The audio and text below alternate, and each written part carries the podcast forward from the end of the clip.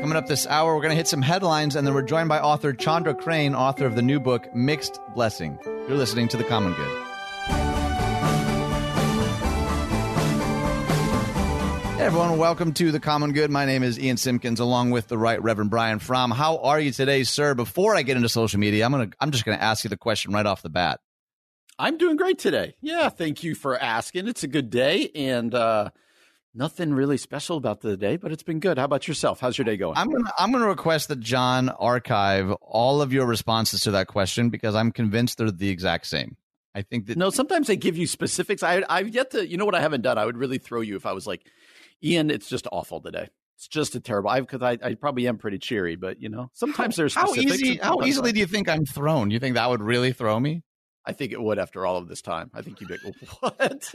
I would I would just just my brain would shut off and I would just I'm let out like, like, a you know, dial I'm, tone. I'm just I'm having a tough day. I will not laugh for two hours. It's just going to be one of those days. I think that would. I don't. You. I don't think you could not laugh for two hours if there was a thousand dollars on it. I agree with you. it's very true. it is. Uh, it's true. We are the laughing pastors, so you know. Uh, That's true. I, I want to stick to brand. According to one listener, we are the laughing pastors. We are Yes. taking it and running with it. Brian, I'm going to let you choose which headline we go with first today. Yeah, and usually I go in order that you've put them here, but I'm not going to do that today because I found one. I read this article a couple different places, and I was just blown away by it. So, uh, Macken, this one is from Yahoo. Mackenzie Scott, she is Amazon CEO Jeff Bezos' ex-wife, donated 4.2 billion dollars in the last four months. Wow. So she has donated $4.2 billion in the last four months to 384 organizations in all 50 states, Puerto Rico, and Washington, D.C. She said, some are filling basic needs, food banks, emergency relief funds, and support services for those most vulnerable.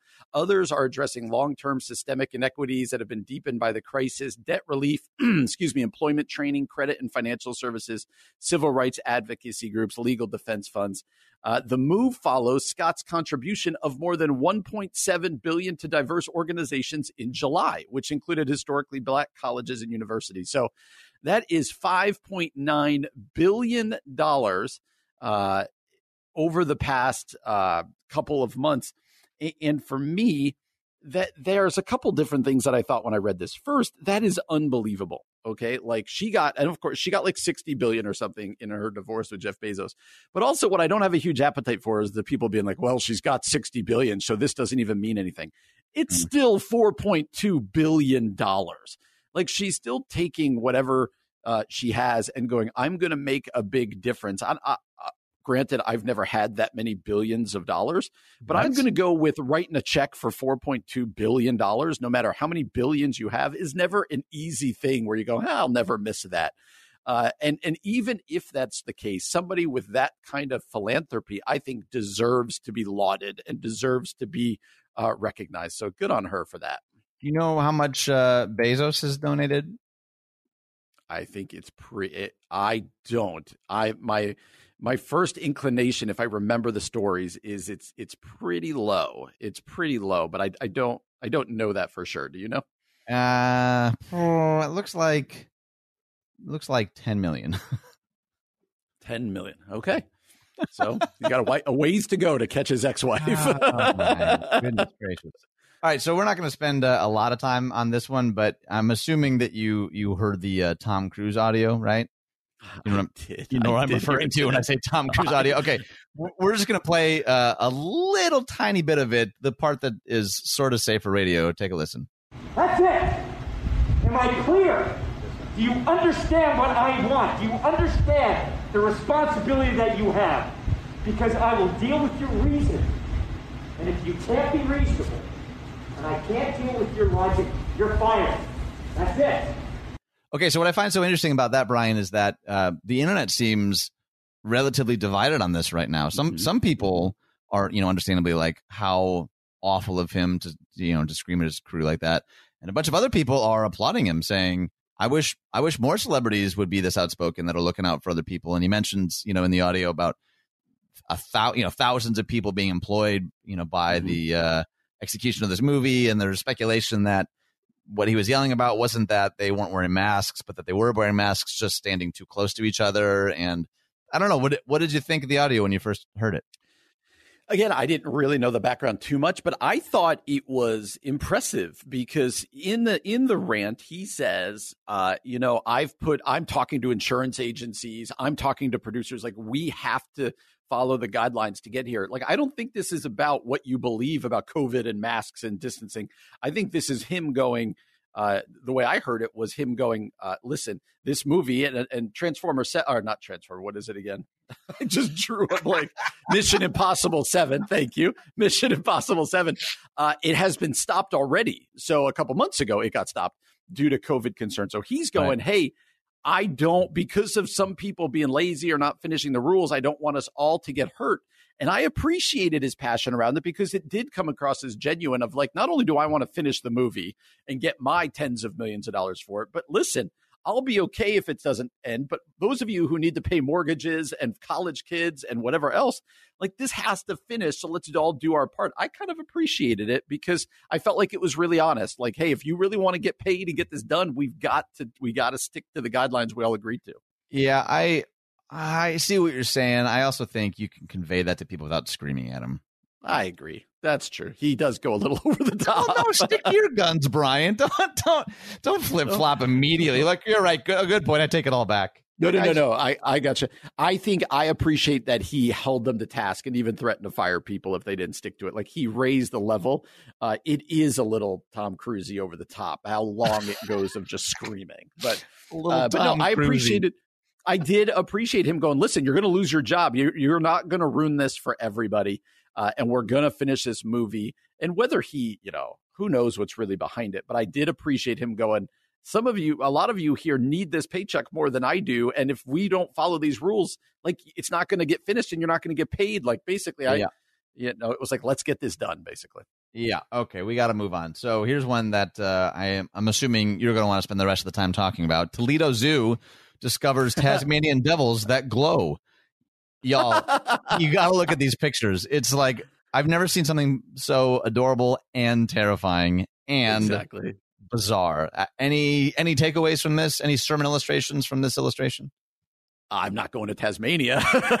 These no, would be terrifying. Oh, I, I, just, I, just, bought my ticket. I'm I'm doing the opposite. Could you imagine walking around at night and seeing this creepy blue glow in the distance? no, thank you. But it's it cool. Always find a new thing, so it is pretty amazing. Okay, so speaking of uh, giving money away and whatnot, Transformation Church gives away 3.5 million in house, cars, and cash to bless those in need. What's sort of the uh, 30,000 foot of this article?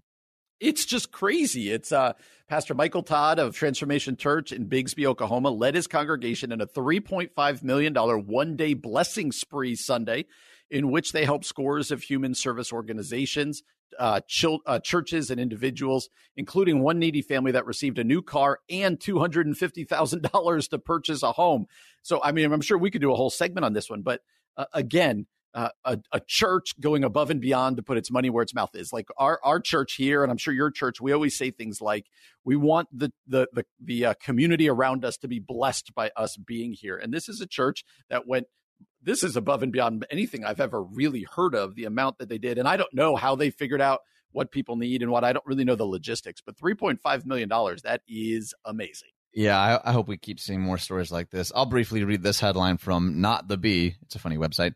Uh, Disney World was digitally adding masks to photos of visitors, and they look terrible. Highly recommend you go check that out. But uh, Brian, you're the baseball guy. Why don't you close us out with some brief baseball news? This was a big one. The Negro yeah. Leagues are now, quote, major league in the eyes of Major League Baseball. Its stats part of the official record. So they've always been held as a lesser league uh, for back in the 30s and 40s, the Negro Leagues, and uh, and now Major League Baseball said, nope, we're going to consider those major league and including the records, including the statistics, uh, and so you'll start seeing that in the stats if you're a big baseball stat person. Uh, but it's in honoring the Negro Leagues, in acknowledging that the that that African American players were not allowed in the major leagues at that time. Uh, and I think this is this is really uh, an important yes. step by Major League Baseball. I think this is really Huge. cool, Huge. and uh, you'll see it reflected in things like the Baseball Hall of Fame and the record books and everything else that we love about baseball. I, I think it's a remarkable story, man. Maybe we'll commit a, a whole segment to it later because I, I imagine there's implications that you and I haven't even thought about. But I think, man, that's right it's about time. I think I think that's wonderful. Again, all those articles and more are posted up at our Facebook page uh, at Common Good Talk. I got to remember the new Facebook address too. By the way, that's going to take me a while. Anyway, we would love for you to weigh in there and uh, give us your thoughts. You can send us a private message and do all of that at the Facebook page. Coming up next, though, we are thrilled for this interview. Chandra Crane, the author of the new book Mixed Blessing: Embracing the Fullness of Your Multi Ethnic Identity. She's coming up next for the next two segments here on the Common Good on AM 1160. Hope for your life.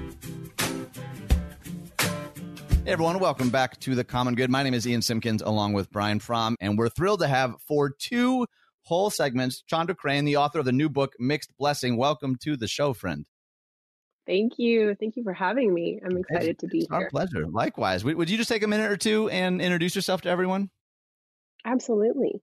So I am a recent seminary graduate as well. Woohoo! I literally, thank you. I know I finished my last final and last paper uh, three days before the book launched, so it has been quite a week wow. around the household. Wow. Wow. Um, yeah, I'm I'm a writer. I'm an avid reader. We're a house full of bibliophiles. Um, I really love hot tea. I love Converse sneakers. Um, have a wonderful, supportive husband and two very spunky daughters. Um, and I think this is the section where I share my deepest, darkest sin, right? yes, yes, this that's, is the it. that's right. We like to Okay, great. start the show that way. Yeah, for sure. Good, good, good. well, Chandra, congratulations. I don't know, finishing seminary and finishing a book while having little kids. That's super impressive. We need to Yeah, just no talk kidding. about that. But uh, so, again, uh, the book that just released is called Mixed Blessing Embracing the Fullness of Your Multi Ethnic Identity. Uh, and, and, part of the book, it says that, uh, you know, that, that that's your story, kind of that question of, so Mhm. what are you? That's your background. I would love Mhm. to just start there. Uh, what was it like, and what is it like being somebody with a multi ethnic, multicultural background? I think what's been most interesting for me in writing the book is learning how I've known for my whole life about the complications of being multi ethnic in a monoethnic world, the way that I defy stereotypes and can make people uncomfortable, um, the nuances and the humor and the pain of code switching.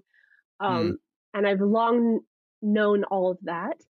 It wasn't until college when I became a believer that I started to feel some of the joy and the wholeness of being in Christ.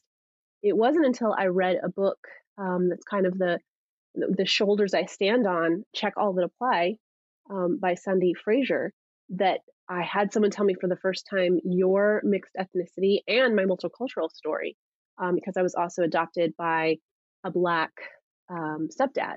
Hmm. So it was the first time that someone had ever said to me, the fact that you are white, you are Thai, you have culturally black ties is actually a good thing. Wow. That it wouldn't have been better for me to be monoethnic. And that was life changing, right? To be told that this is actually part of God's design.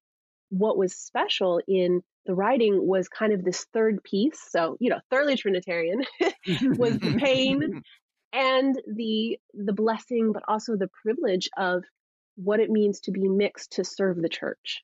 Mhm. How because we're sojourners, because we are um, with our feet in in many, if not uh, in both, if not many different worlds, we can help the church not be so comfortable.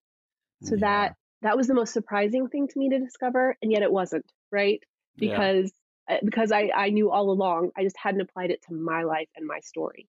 Oh, that's good. Now, you actually sent us some notes in preparation for this interview, and I love the way you put it. You said we we know what it's like to be between two worlds, and that in a lot of ways Mhm. has sort of been our heartbeat for this show. How can we reach some some commonality, some common space to be Christians for the common good, not just people who attend our congregation, you know, or call our church home? Mhm. Can you talk a little bit more about that living between two worlds? Because I, I can say uh, pretty confidently, I, I, I've not experienced that myself. And I know that that's an area that I'm, I'm quite ignorant in. What is, what is that like feeling like you exist at least in two different worlds? Yeah, that's a great question. Um, I was excited when my awesome publicity marketing folks Uh, asked if I would have time to be on the show, and of course, I looked you up, mm-hmm. and I just was so delighted to see. Mm-hmm. Um, I remember the first time I got called a, a neo Calvinist, and and it was an insult, and I had to go look mm-hmm. it up. Like, oh no, my husband and I were like, oh, we're neo Calvinists. What does that mean? And then we were like, oh. No, we're absolutely neo Calvinist. Like, who is this Kuyper guy? Um, but like you know the every square inch the for the common good the the beauty of of Jeremiah and Daniel and seeking the peace and prosperity of Babylon so that in its flourishing we might flourish mm. um, is so important to me. So I'm so delighted to to connect with you on this show. I think in terms of what it's like to be there, one of the uniqueness one of the unique things about the mixed experience is not just being an outlier in society, because in some way we're all an outlier, right? Even right, those with the right. most privilege, even those who are monocultural, monoethnic of the majority culture, we have ways in which we don't fit in. Hmm. Um, but it's the not fitting in necessarily in one's family that I think is so formative, right? Hmm. Because even people of color who are dealing with living in a majority culture world can hopefully go home and be amongst their own folk. Hmm. Um, hmm. but for mixed folk, you know, yes, everyone is multi-ethnic at some level, right? Even white folks. And I think there's beauty when white folks are able to dig more into their heritage, into their German or Italian yeah. or broadly European heritage, but it doesn't affect day-to-day life right. in the same way that it affects people of color today. And in the home, there's not this tension of a forced choice. And so I think that that resisting against a forced choice and being able to say, no, I am this and I am this. And that looks different different days. Hmm. But being able to lean into that, I think that's the story of the church, right? We're yeah. wanting to be in the world, but not of it. We're wanting to be sojourners and strangers who are longing for the new heavens and the new earth. And so I think that's a gift that I and other mm-hmm. mixed folks have to be able to say, okay, here's an embodied present way that it can look as yeah. we're longing toward where we're headed together. That's yeah. great. Oh, that's beautiful.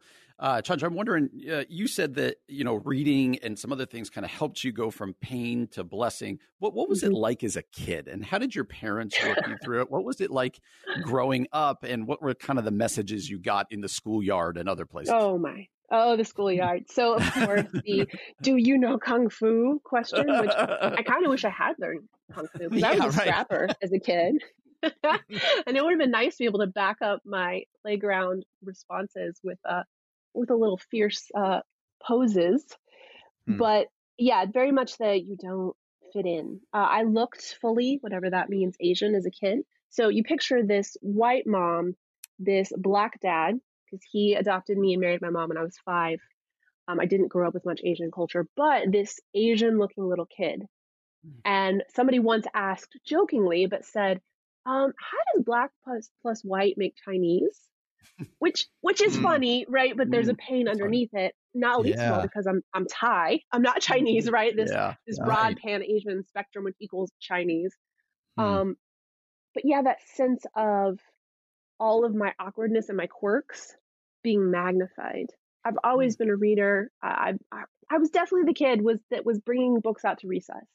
And now my oldest daughter is, and I think, oh, I love you so much, and I'm so glad, and I know what's coming, right? right, right. And I know how different you are, and that's a good thing. But yeah, the schoolyard is tough, and it was tough looking at my mom and my dad, and not looking like either of them.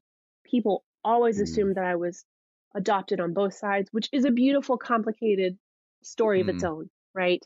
Um, not being with your first family. I did have my mom. I was related to my mom, but I looked nothing like her. And also this sense of I'm I'm not like them in in personality and in culture because I'm hmm. trying to incorporate these different worlds.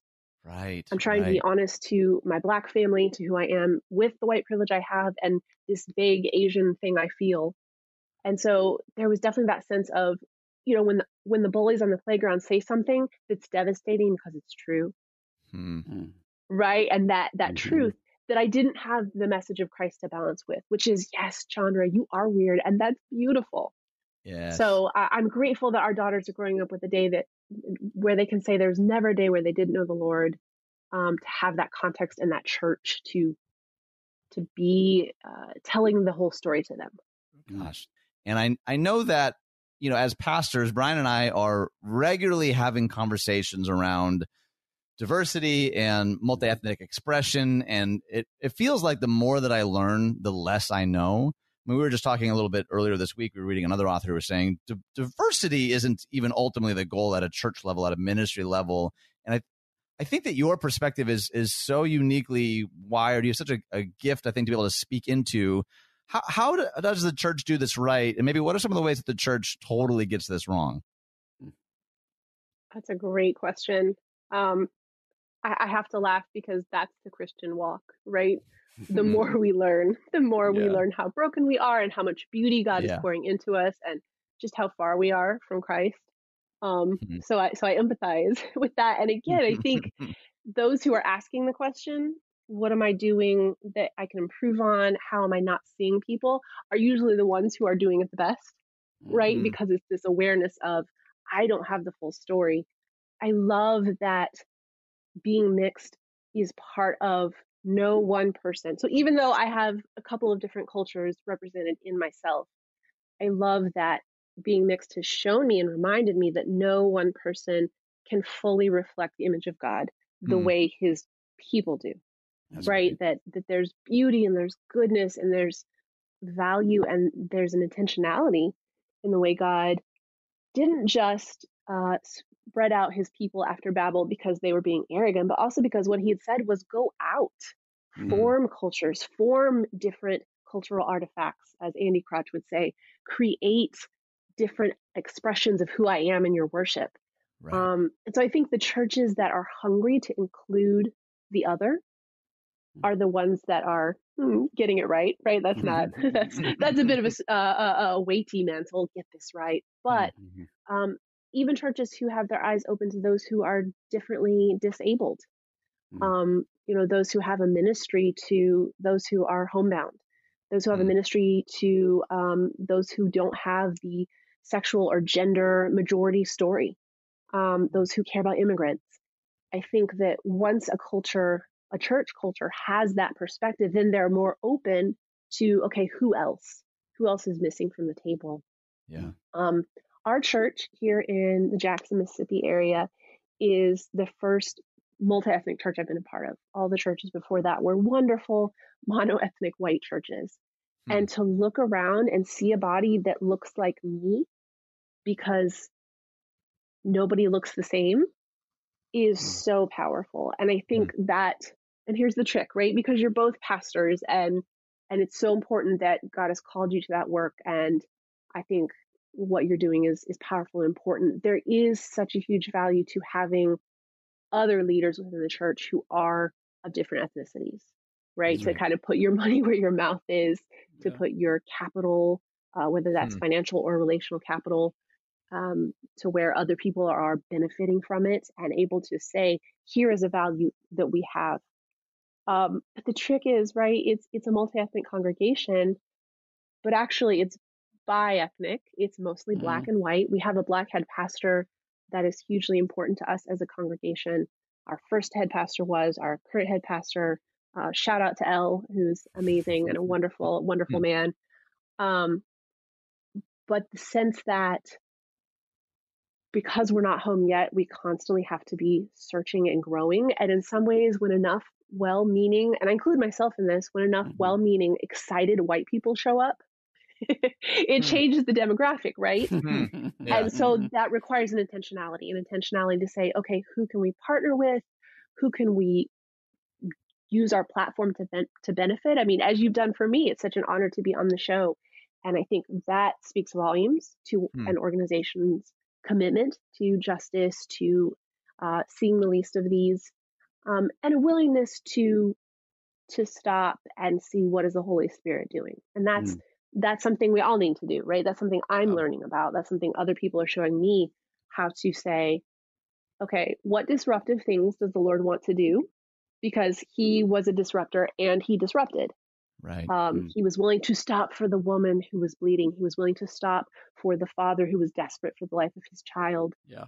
Um, and he also went away and he prayed with his father and he came back and he preached. Um, and so the churches that I think are most, most, that are most a blessing, that's not how, that's not the phrase, but the churches who are blessing others the most are the ones who are willing to see where the disruption is and run with it. Mm. That's great. Mm. Uh, so InterVarsity, who your book came out through, Mhm. is uh, they tweeted yesterday on your launch day. Again, congratulations. Thank uh, you. They said when we interact, this was from your book, Mixed Blessings, Mhm. says, when we interact with Jesus' teachings from our multi ethnic perspective, we're honoring the Imago Dei in us all. Ian and I often talk about the importance of the theological concept of the Imago Dei, but could you explain both what that is and why that's so essential to this conversation? Absolutely. So Imago Dei is Latin. I learned that now that I've I've done the whole seminary bit um, for image of God, right? And I think it's such a tricky conversation for those of us who are in that broadly reformed Calvinist camp of not missing the brokenness that comes inherent with everyone, Mhm. but also not replacing that truth with or not taking that truth too far to enter into this worm theology of, oh, woe is me, I'm so broken, I'm so ugly, there's no hope. Hmm. Well, there is hope in Jesus. And when we think about the common good, right, there is still that thumbprint on each of us That's right. that when God made man and women, he looked and he said, oh, it is good and very good. And so I think when we can embrace this idea of the image of God being in every single person, then we can start to ask those questions of what does it look like to honor that Imago Dei in people? How can I honor the Imago Dei in myself? I think one of the most powerful things that I've been learning about lately from various authors, um, like uh, Daniel Hill, who wrote Wide Awake, is that when we disrespect the Imago Dei in others, we disrespect and damage it in ourselves too Hmm. right? And so that when we think about an extreme case like Hitler, created in the image of God, but did so much harm and damage to other people born born and created in the image of God, that he essentially he broke his to pieces. Hmm. Um, he he hurt his own image of God so badly because he didn't respect it and, and rejoice with others. Wow. And so a lot of times when I get overwhelmed with all of the theology and the deep, weighty thoughts of all, I think it's also beautiful just to come back to Imago Dei and Yeah. say, wow, the image of God is in me, and now the Mhm, Spirit of mhm. Christ is in me. And that's that's a powerful, world changing, God honoring, common good perspective. Yeah. Yeah, that's right. I remember a couple years ago I posted something and I got the most heat for that out, out of anything I posted in a long time. And it said something like, because of Imago Dei, racism isn't just impolite. It's not a bad habit. It's it's sin. It's blasphemy, and we need to Mhm, talk about it as mhm. such. Wow. And that, like that really Yeah. riled people up. I, I'd love for like the last minute or so that we have left. Would, would you just speak to the person that maybe is hearing this conversation, saying, "Yeah, I mean, the book sounds interesting. She sounds nice, but I don't understand why this is a big deal or why conversations around uh, ethnicity and race matter to Christians or the church." To the to the person who who doesn't understand why why this is so significant, would you just speak to that person for a 2nd Mhm. Yeah. I think what's been most powerful in my own walk and in, for example, my husband's walk, who is uh, the most multicultural white guy I know, um, has a heart for racial reconciliation, but is still learning and Yeah, grew up right. with a lot of privilege, um, is to remember two things. One, Jemar Tisby, who so graciously wrote my forward, we met in seminary. Uh, Google it. Hmm. Don't be afraid to get on Google and look these things up. And that Mhm. flows into the second, which is it's okay to get it wrong. Yeah, right. You're going to say awkward things. I'm going to say awkward things. Yep. But when we are willing to get out there and open ourselves up to new ideas and be humble, then yeah, we're probably going to mess up. But what's on the other side of that is, is true re- reconciliation. I mean, Jesus was perfect, so he came. He never made a mistake, never sinned in how he looked at others, but he understands that brokenness. And Yeah. our gospel is not one of being good people. Like you said, it's not about being politically correct or being kind to others. It's about seeing our brokenness, offering it up to the Lord, and saying, Oh, Lord Jesus, I need you to heal this in me. Yeah. And so I would just encourage someone who, understandably, because of their upbringing, because of their life experience, balks at the idea of multi ethnic folks and racial reconciliation and issues of justice, to trust that God is big enough that we can dig into these ideas and we're not going to fall into heresy.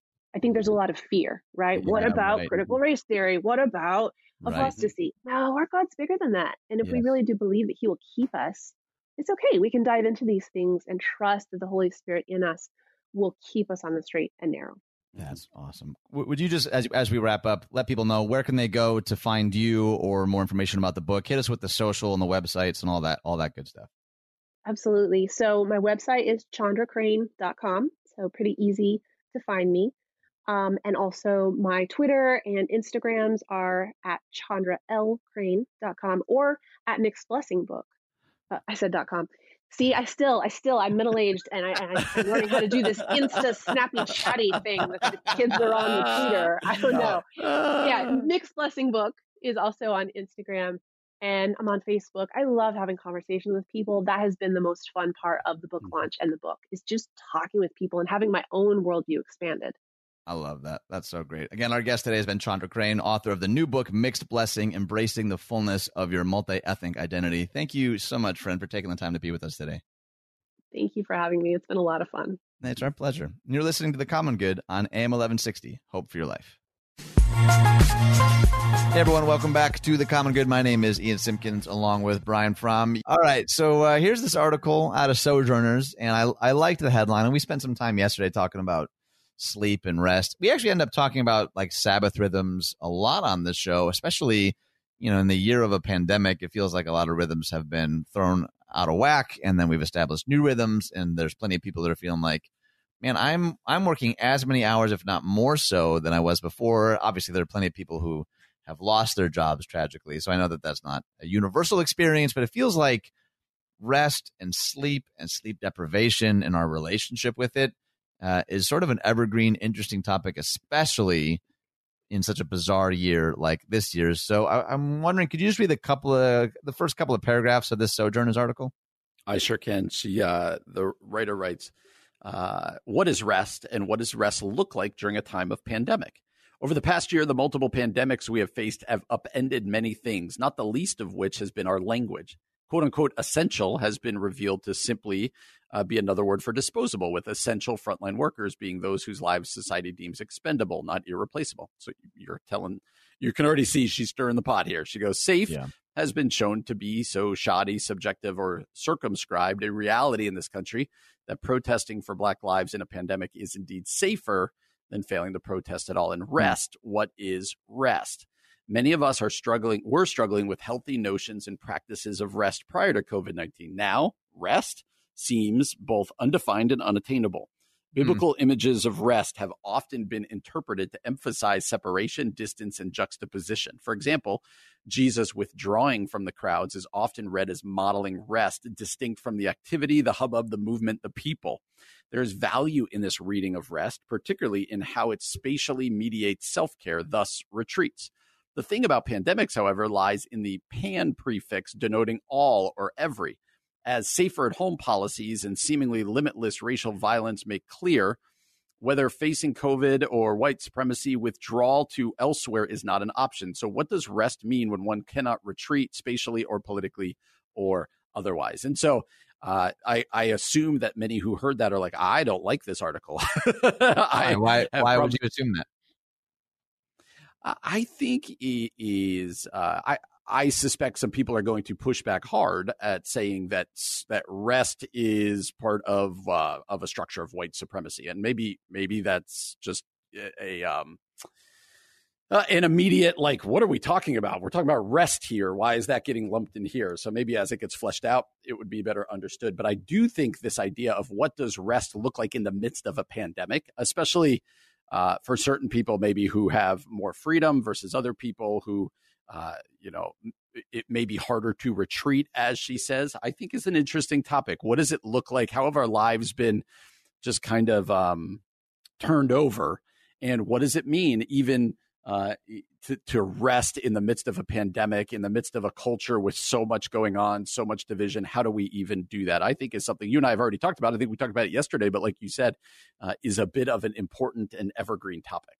Yeah, it's something that I've, I've felt compelled to to write about more frequently than usual.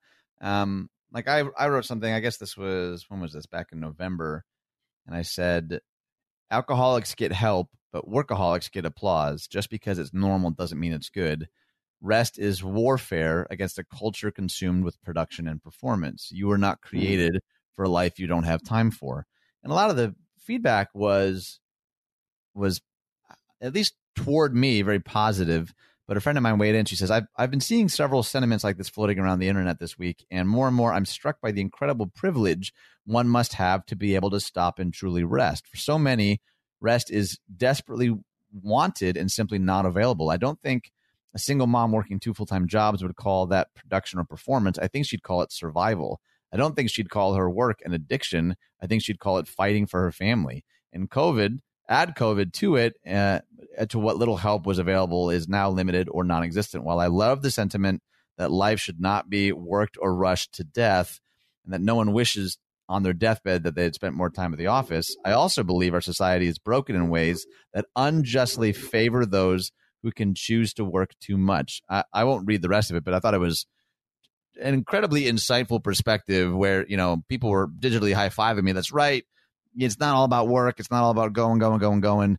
Part of what I think this author is getting after is sometimes it does feel like rest is a it's a it's a privilege in the truest sense to be able to say nah i'm gonna i'm gonna turn off that conversation for a little bit or i'm gonna i'm gonna step outside that dialogue or that debate where for some people are saying like that's my entire life. Like this my life is wrapped up in this discussion or in this disagreement. So to be able to say like mm, i'm gonna go on a retreat and i'll revisit this on monday uh, is potentially i think a a potential definition of privilege that doesn't get talked about enough so what do you do with i mean we we've talked many times that you know rest sabbath is is not uh, you know it's a biblical command if you will. It, it is something that is not just a gift but it is is told to follow this. Uh, so what would you say to the person who's like my life is not oriented in any way to, to rest. I i'm a single mom. I have two jobs. Uh, is this just not something that is possible? Or i don't even know what i'm asking except to say I don't see in the Bible it saying, you know, if you can, then rest. But but I also totally get what you're saying that some of us have lives that have much more uh, uh, ability to do so versus others. So how would you answer that? If, that sort of uh, response? Somebody go, yeah, but the Bible still talks a lot about rest being important for all of us. Yeah, well, the Bible also talks a whole lot about how we care for the orphan and the widow. You know, and the, the so if if we're just going to simply hold up the same standard of rest to everybody everywhere but not also hold ourselves accountable to dismantling or at the very least dissecting the infrastructures that make it so that single mamas can't ever take a break or get a weekend away. You know, I mean, I, I feel like that is this is a, mm-hmm. a quintessential opportunity to not think in isolated silos as a sort of an individualistic how can i specifically help you specifically but think structurally systemically and communally like all right well what if what if as a church community, what if we actually identified the single moms working two jobs and said, "Man, we believe that rest is as important for you as anybody. So just because I can, you know, fly to the Hamptons twice a month or whatever it is, I, you know, I'm not, I'm not flying to the Hamptons, obviously, but, but, but to be able to say collectively as a church family, we're going to, we're to actually put some, some resources behind getting you a babysitter or um, somebody else has a cabin that's not being used right now, and we're mm-hmm. going to pay for you to go up there. I think there's some real communal opportunities to elevate the significance of rest in a way that maybe sometimes we don't think about it. I don't know. What, what do you think of that? I think that's totally great. I think that's exactly what I was thinking. Like, I think that I think it's an opportunity for church and other Christians to come alongside and and uh, and uh, help those who are just overwhelmed, who are like you said, single mom working two jobs, whatever else it might be. Uh, to get that rest. I think that's what the church is supposed to do. It's supposed to care for those sure. uh, in the body and in the community uh, who who need that sort of help. And and I would also hopefully uh, say to people, I hopefully, and then they can accept that and, and be able to have that rest. Because, like you said, I think that this is the church being the church. I 100% think you're right, and I also want to know how you're able to fly to the Hamptons. That's also what I would like to know now. Good, good one, Brian. All right, coming up next, we're going there. We're going to talk critical race theory. That's coming up next here on the Common Good on AM 1160. Hope for your life.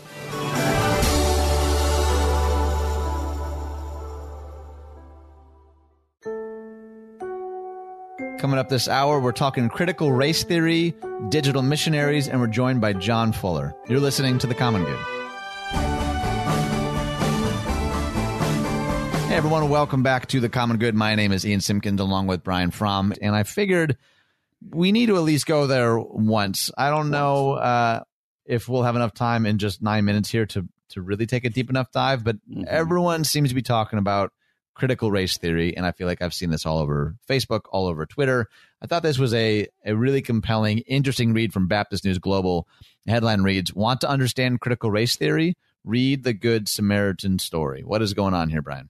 Yeah, and I think people might be like, well, why do you have to do this? Well, it, you just Google right now what's going on in the Southern Baptist Convention around critical race theory. And yeah, it is right. a huge deal, tearing some, uh, not tearing it apart, but it's tearing it apart uh, on some level here. Uh, people argue in lots of writings. And I think what makes this article important is that it's in Baptist News. It's at thebaptistnews.com. And so uh, this whole idea of the critical race theory and the Southern Baptist, I think, is is certainly, I think, what people might be like, why does Ian say we have to tackle it? I think that's why, because a lot of people talking about it right now, especially in the Baptist world. So it goes like this critical race theory grew out of the work of legal scholars of legal scholars of color who recognized how racism was structured in law although now it is used across a wide variety of academic disciplines and activist work CRT, as it's called, recognizes that racism, rather than being individual attitudes, is a system that produces and is produced by social institutions like church, education, medicine, media, and law, and symbolic messages like language and images. CRT attempts to make these systems visible in order to dismantle them and build more inclusive, equitable, and just structures. The article goes on to say a primary method of CRT is counter storytelling. Critical race theory tells stories that challenge dominant stories, norms, and assumptions. Counter stories highlight the experiences of marginalized and vulnerable people whose narratives expose problems with dominant narratives. Counter stories are especially useful in exposing discourses that seem race neutral, but in reality rest on racist assumptions. For example, the dominant narrative of science is one of objectivity, empiricism, and merit. But listen to stories of people who are black, indigenous, and people of color in science, and you'll hear another story. One Pew Research Center study found that more than 60% of black uh, STEM, that's science, technology, engineering, and math workers, had experienced some sort of racial bias at work. Another report found mm. that 77% of black women in science feel they have to prove themselves over and over again. Mm. In that same study, Latinas reported experiencing backlash for being assertive on the job. Uh, and it goes on to keep talking. So it says these counter stories expose the fallacies of the dominant narrative and help us see how the dominant narrative obscures experience of diverse people. So we're going to pause there. The important uh, an important section coming up is titled "Learning from Jesus." Uh, but you, uh, Ian, I, I was going to ask you, do you think that's a good uh, kind of wrap up a kind of good picture of what's going on. But man, even when you put this article in here, I thought to myself, you know what? I hear so much about critical race theory and I don't understand it. I don't understand the hubbub. Mm-hmm. I don't understand even kind of what it is. And so I guess I would start there. Is this something you feel like you have a grasp for? Uh, because for me, I hear it thrown around all the time. And this is, quite frankly, one of the better kind of uh, summarizations of it that I've heard where I'm like, okay, I think I'm grasping it a little bit more. What's kind of your uh, understanding been through all of this? Yeah, I don't think I would ever say that I have a, a, firm grasp of it. It's certainly something that I'm I'm really interested in, and have tried to be diligent to to read. But that's exactly it. Like I'm still in a lot of ways understanding or experiencing some of these things from the outside looking in. You know, I'm I'm reading stories and data and statistics, mm-hmm. which you know is about what I know to do. Um, but I, I do like that the the premise of this article is about counter storytelling and that's that's something that I think is it that requires a lot more time, you know, than just like, oh, let me just Google a definition and read some stats and then feel like I, I get my brain around it. I want to I want to be really, you know, blunt and transparent. That like I, I think I still have a lot to learn in this area, um, but it is it is curious that there seems to be so much backlash and it's in the headlines right now but it's you know it hasn't always been i, I just I, really want to get to the section about jesus because i think it's yep. um particularly helpful for us right now, especially if someone's listening and they're thinking, "Oh gosh, I can't believe they're they're going there. and They're talking about it." So let me let me read the way that Susan puts it. Please. Says Jesus used a similar technique in his teaching. In fact, we see a good example of CRT at work in the story of the Good Samaritan. The context for that story in Luke is a challenge to Jesus by a lawyer. The lawyer asks what he must do to inherit eternal life. Jesus asks him what is written in the law, and the lawyer replies, You shall love the Lord your God with all your heart, with all your soul, and with all your strength, and with all your mind, and your neighbor as yourself. Jesus tells the lawyer that he has given the right answer. He has stated the law, and now all he has to do is live by it. But that's not good enough for the lawyer. He wants to justify himself, and so he asks, Well, who is my neighbor? The prevailing narrative in Jesus' time was that a neighbor was someone who was a member of the covenant community and who shared a reciprocal relationship to support and promote welfare. A Samaritan did not fit this bill. In fact, Samaritans were considered ethnically and religiously suspect. While Samaritans saw themselves as true Israelites, Jews saw them as a result of mixture of Assyrians and Israelites, especially a religious mixture. The lawyer would not have expected a Samaritan to be the protagonist of the story. So Jesus kind of rocks his world by telling a counter story that challenges the lawyer's ethno religious bias and asks him to think and act differently. So uh, I'll pause there because the Good Samaritan is probably one of the most mm-hmm. famous mm-hmm. stories in Scripture. Uh, do you find that setup compelling, interesting, new, or fresh, or is that as a pastor like, yeah, I, I, I kind of I knew all that? Uh, a, little bit of both. I think uh, you know it's not something that I haven't heard, but to see it in this context, I do find it interesting because I do think uh, that that we could really understand. We tell the story of the Good Samaritan all the time in churches. Little kids, we preach on it, all yeah. sorts of things. But you can't lose the sight of how shocking it would have been that the Samaritan is a certain role, the religious leader takes a certain role. Like Jesus completely flips it. And so to, to frame it as counter story here, I think is powerful, kind of, of, of an example of of telling the counter story uh, as uh, and and what that does to to the people's senses, as we understand people in that time, how they would have heard that. I I, I think it's a powerful example.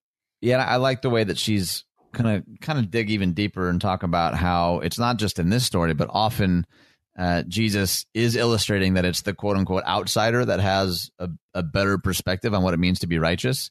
And then she goes on to write here the story puts the lawyer and Jesus' listeners and modern day readers on the spot. It disrupts our worldview of who our neighbor is. It demands that we act not like the priest and the Levite insiders, but the Samaritan outsider. So to me, I think that's a really important key to not only understanding Luke, but the Gospels. And it is convicting how easily we can kind of sanitize these stories, or especially the story of Christmas, and see them through a kind of predominant narrative, you know, like in, you know, you and my, our case is a white, white male Western evangelical lens. Um, that's what we kind of bring to the table. And I think what Jesus often does, if, you know, if we'll read these stories with new perspective, new fresh lenses, I think it does, it does and still should, I think, subvert some of that.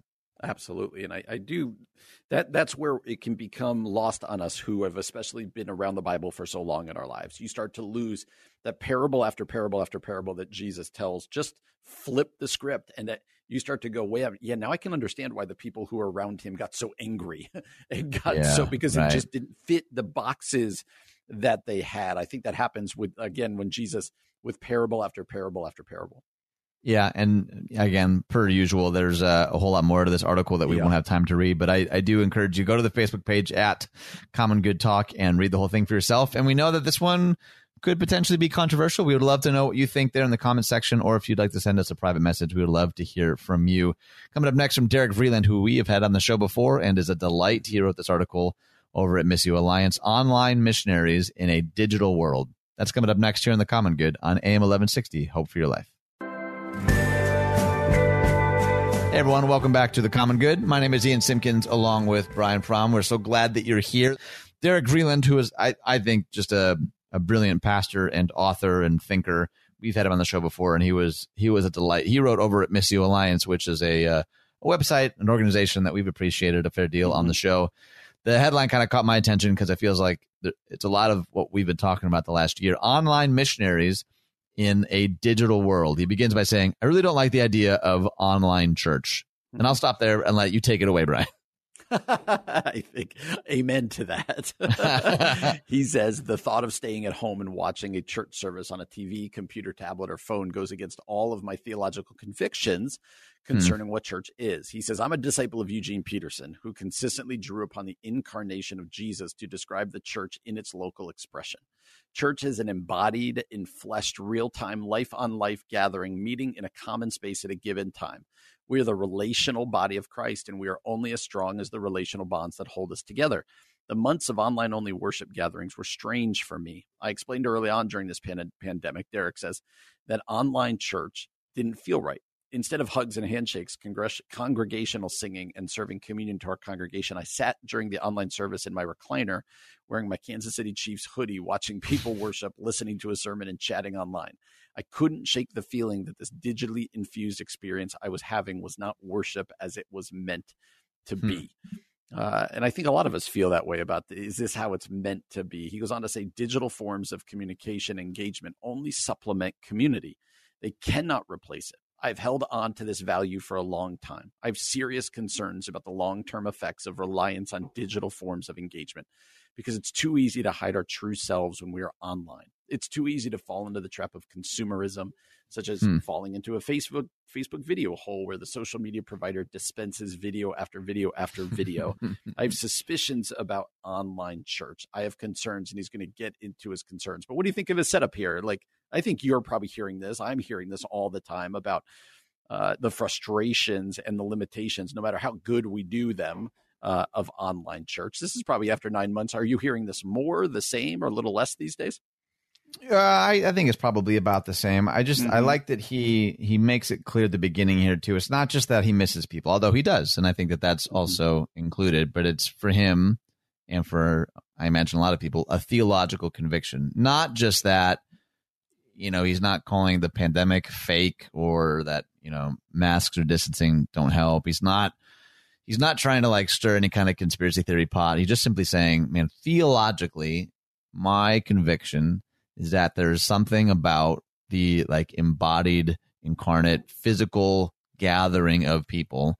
And yet, you know, being a part of a church, they've still made the decision not to for a time. That I think encapsulates the the weird dichotomous mind and soul of a lot of pastors right now. We're like, man, my conviction actually is that we need to be together and that mm-hmm. right now we shouldn't be. Or, you know what I mean? Like, right. or something in between. And we've talked about even some of the differences in how our churches have gone after it. I think, uh, yeah, the, the word messy comes to mind. Like, yeah, it's not cut and mm-hmm. dry either way. I don't hear any pastor saying, gosh, I hope we never gather together again. Digital is it. This is everything. Exactly. Like I don't. I don't hear a single guy doing that. Or, and I also don't really, I mean, I don't hear a lot of pastors. We've seen a few who said, Hey, we're going to show up and we're going to do no masks, no distancing at all because everything's fine. Like they're all sort of on a spectrum somewhere in there.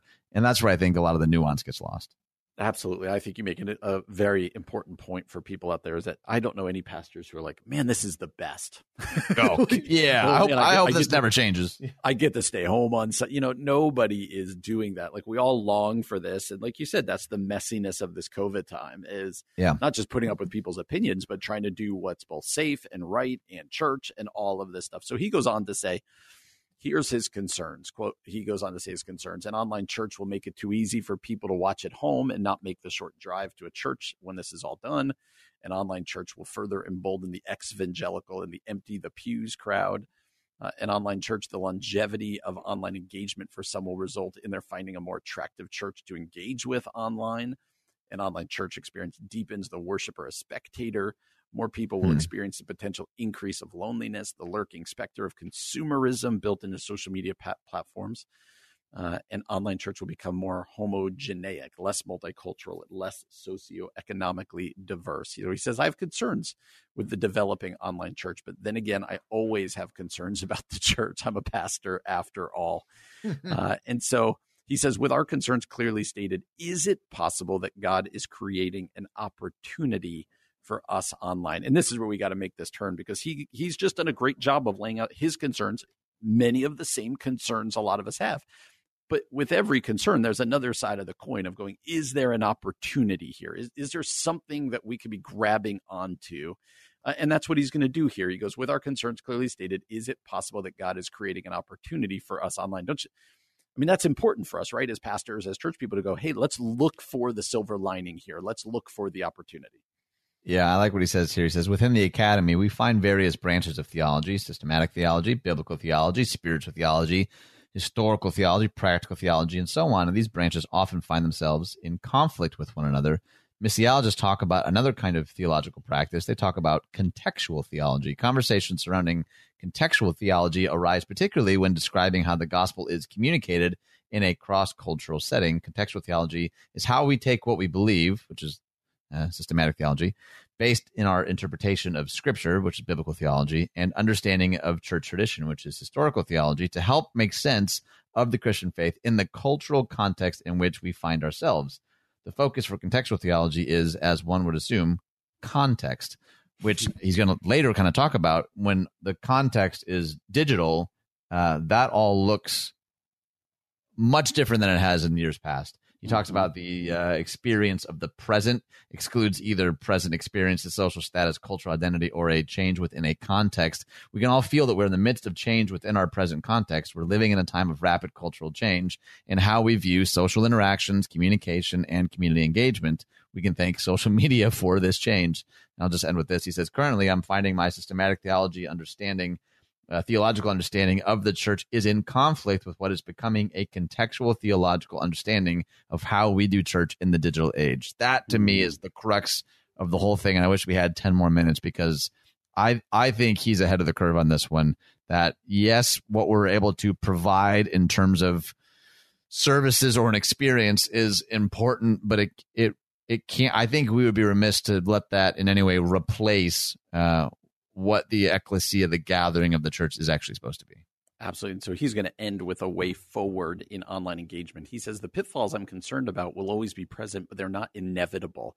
And he goes on to say they know of people at their church who have started watching from uh, different states, in joining in their online small groups, interacting in the comments, asking if they can become members. He said we've opened up uh, an online membership as a way to relationally connect with people who track with us online. He mm. said, We certainly do not have all the answers or have mastered online engagement, but we're taking steps of faith. He said, People have been engaging with us online. The question is, do I want to step into the digital world and likewise engage with them? What a great question. He said, yeah. through a time of prayer and conversation with other church leaders, I've came to the conclusion that to shepherd them in the ways of Jesus is an opportunity I cannot ignore to pastor people through online engagement may not be the best way to do church, but it's a concession I'm willing to make in our current cultural context. That's him mm-hmm. going, I'm not sure that this is, uh, uh, not even not sure. He's him saying this isn't preferable. I don't even necessarily enjoy it, but God's opening some doors here. And so we've got to do what we can to engage and connect uh, and, and do these things uh, in ways that things, uh, in opportunities that we didn't think were coming our way. Yeah, yeah, that's well said, man. Coming up next, we're going to be joined by John Fuller from Focus on the Family. It's a conversation you're not going to miss here on the Common Good on AM 1160. Hope for your life.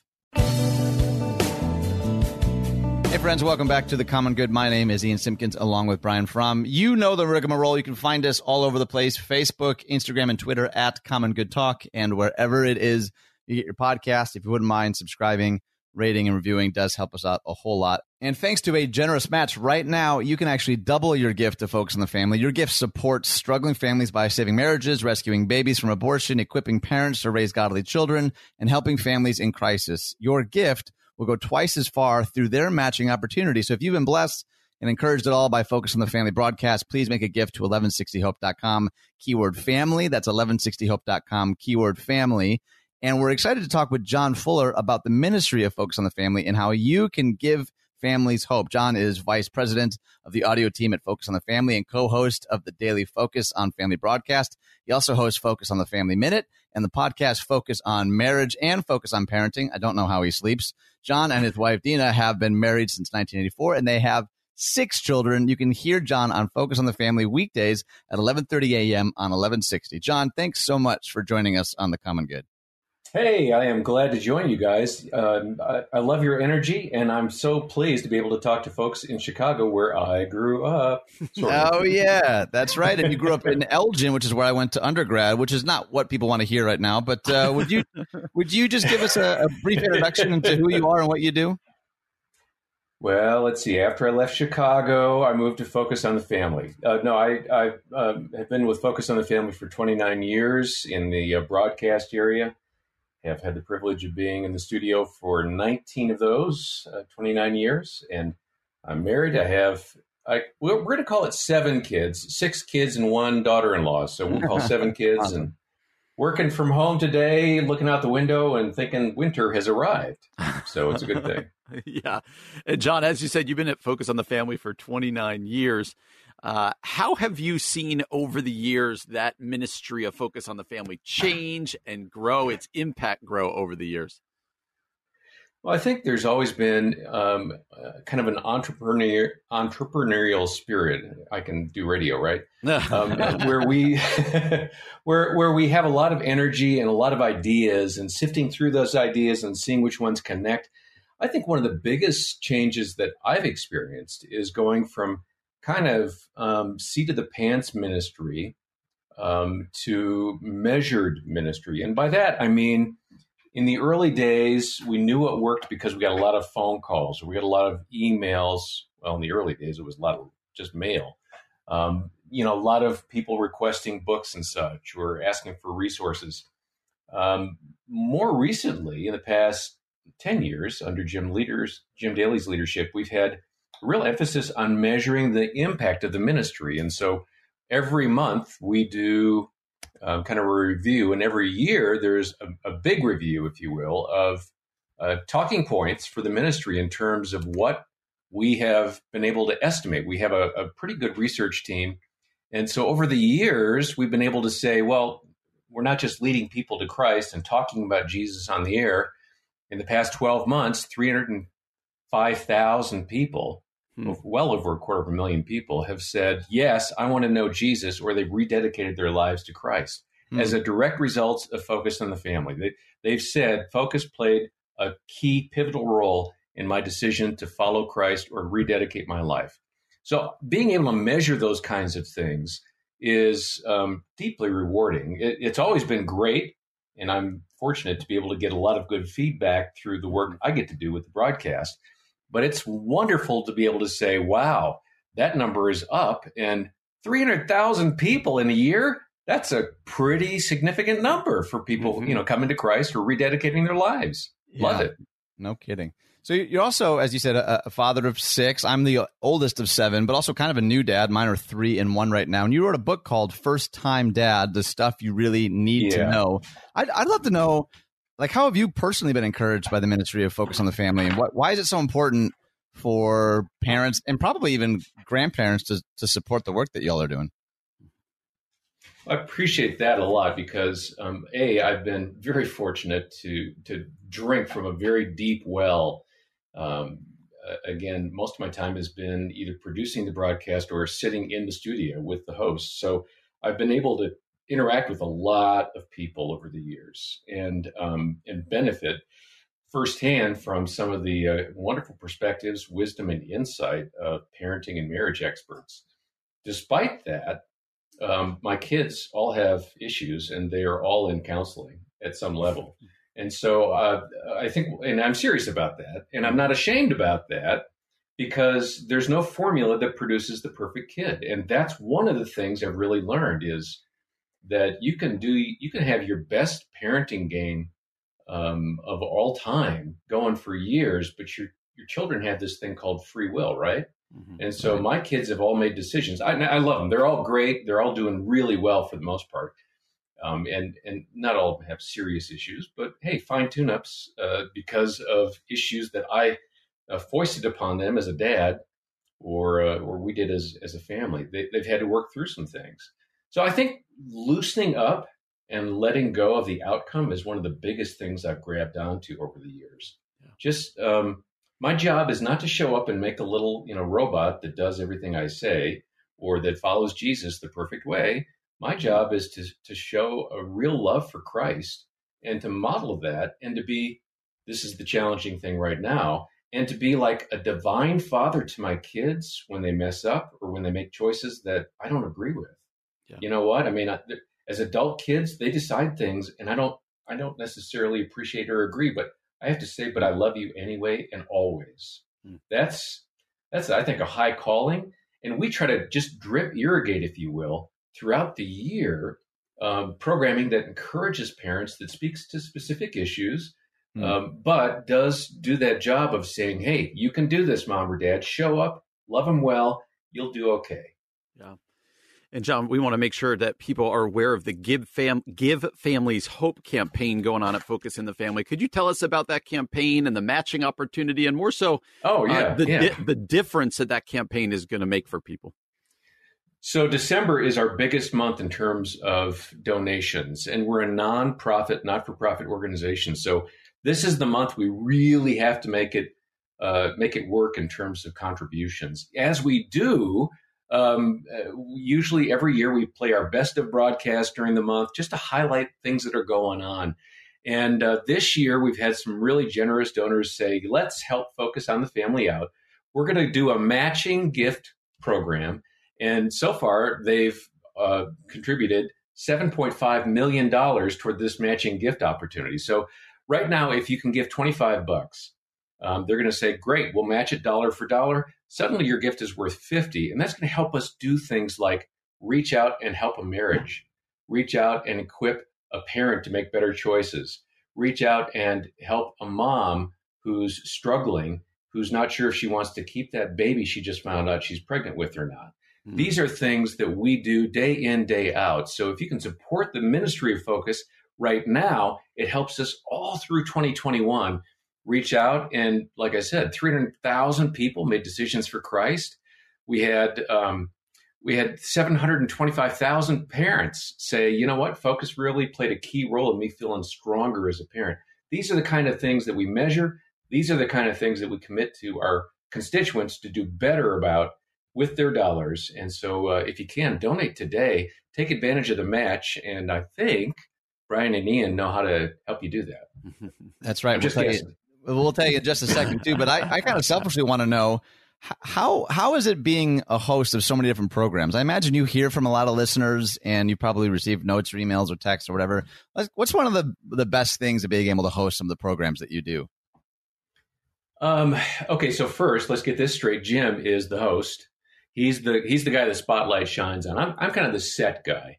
And so we do get feedback and we do get notes. And I, I, think one of the most touching notes I ever got was from a family that said, Hey, we heard that broadcast back in 2004 when Dr. Dobson interviewed you about your adoption. You adopted a mm-hmm. boy from Russia.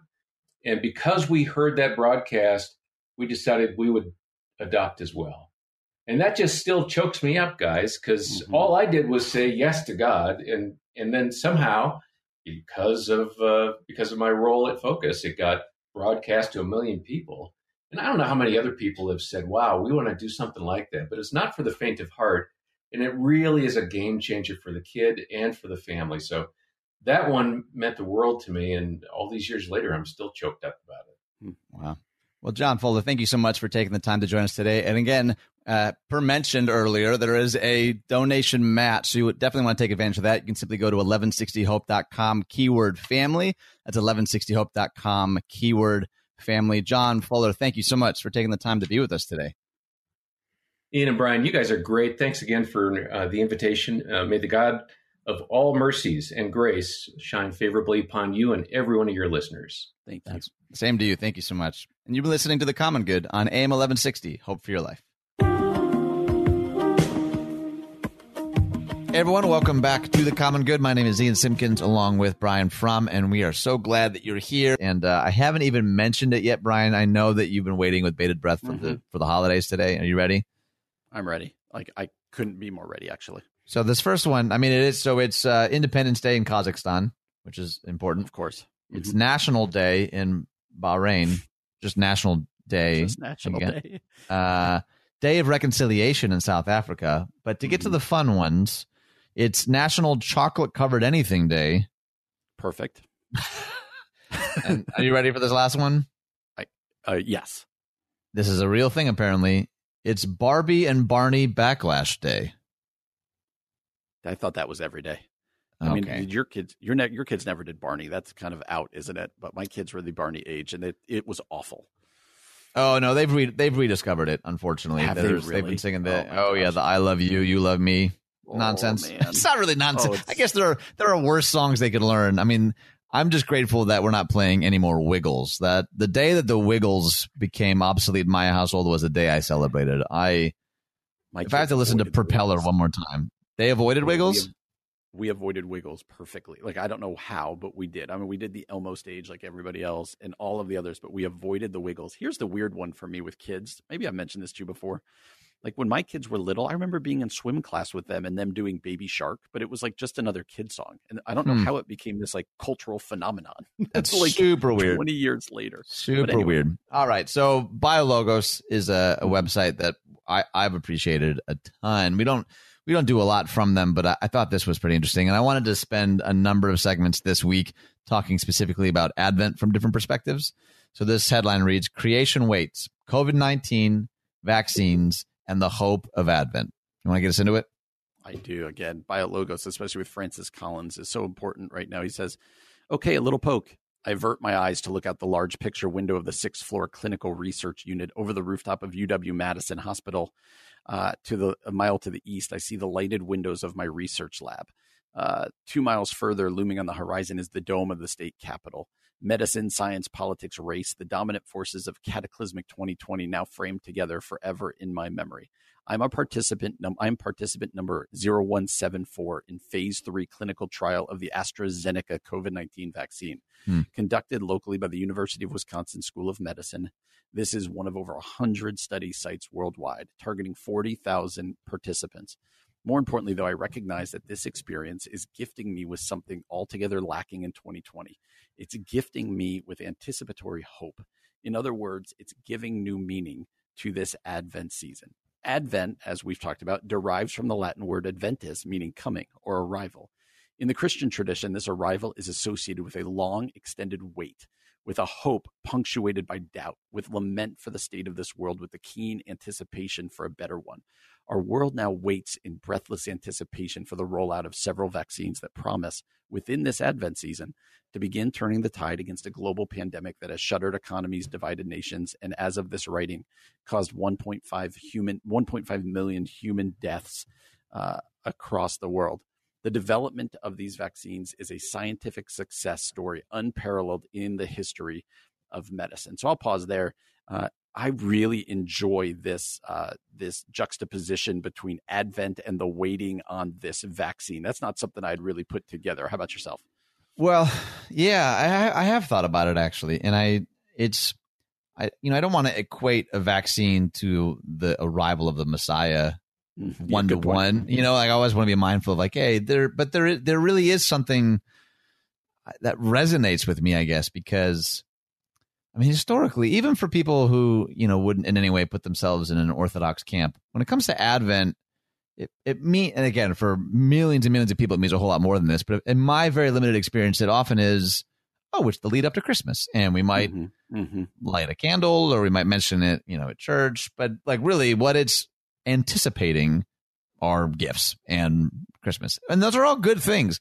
But it feels like this year, the like deep, weighty, like resonating anticipation, the the the pause right now for something like a vaccine. Something so and not just a vaccine that like here in Illinois we're really looking forward to, or here in our country something that we really need, that the whole earth is like, oh, when when is this going to happen?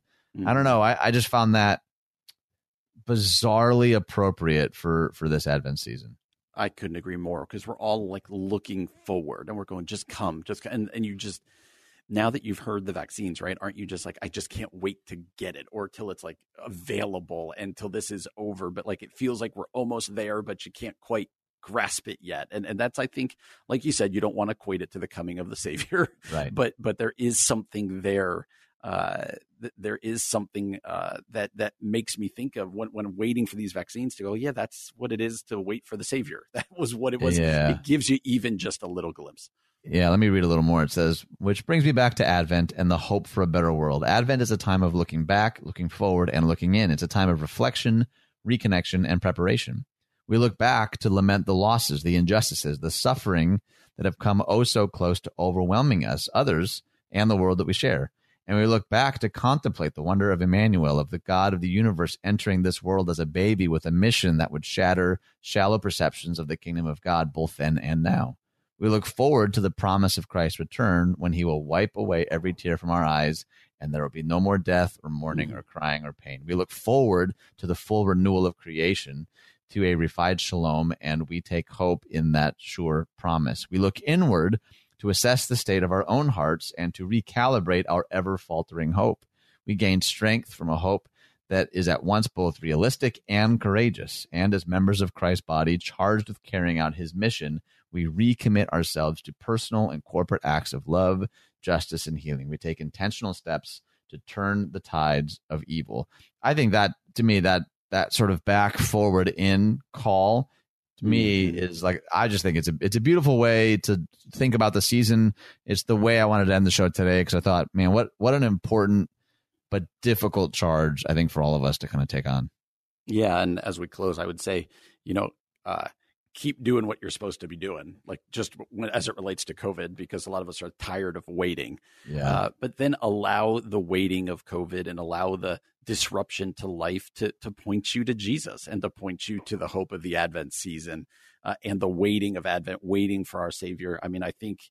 I would never have linked these two. That's why I appreciate these types of articles. Like, okay, yeah, even something like waiting on the vaccine uh, can kind of point to us towards Jesus. I think is just a, is a, is a wonderful sentiment, especially this time of year. Yeah, let me just read how it ends too, because you're, talking about yeah, we need to. Although a lot of us are tired of waiting, we we continue to to take the steps to to not only protect ourselves but to love our neighbor, to love others, and this is how this is how it ends. It says we do so because we are uh, they are steps of obedience to God, who has entrusted us to care for the earth and all its inhabitants. We do so because individual steps can be amplified within the community networks in which we live and love, work, and worship. We do so because we understand what it means to live in that limited space between what is and what is to be. We do so because we are committed to God's worldwide restoration project. We do so because these are not steps of delusion, but defiant acts of hope. We do so because Advent is our season. So, again, mm-hmm. that's up at our Facebook page. And at the very least, I hope that it encourages you or challenges you leave a comment or share it with a friend. And with that, our show wraps up today, but we hope you'll join us again tomorrow from 4 to 6 p.m. For Brian Fromm, my name is Ian Simpkins, and you've been listening to The Common Good on AM 1160. Hope for your life.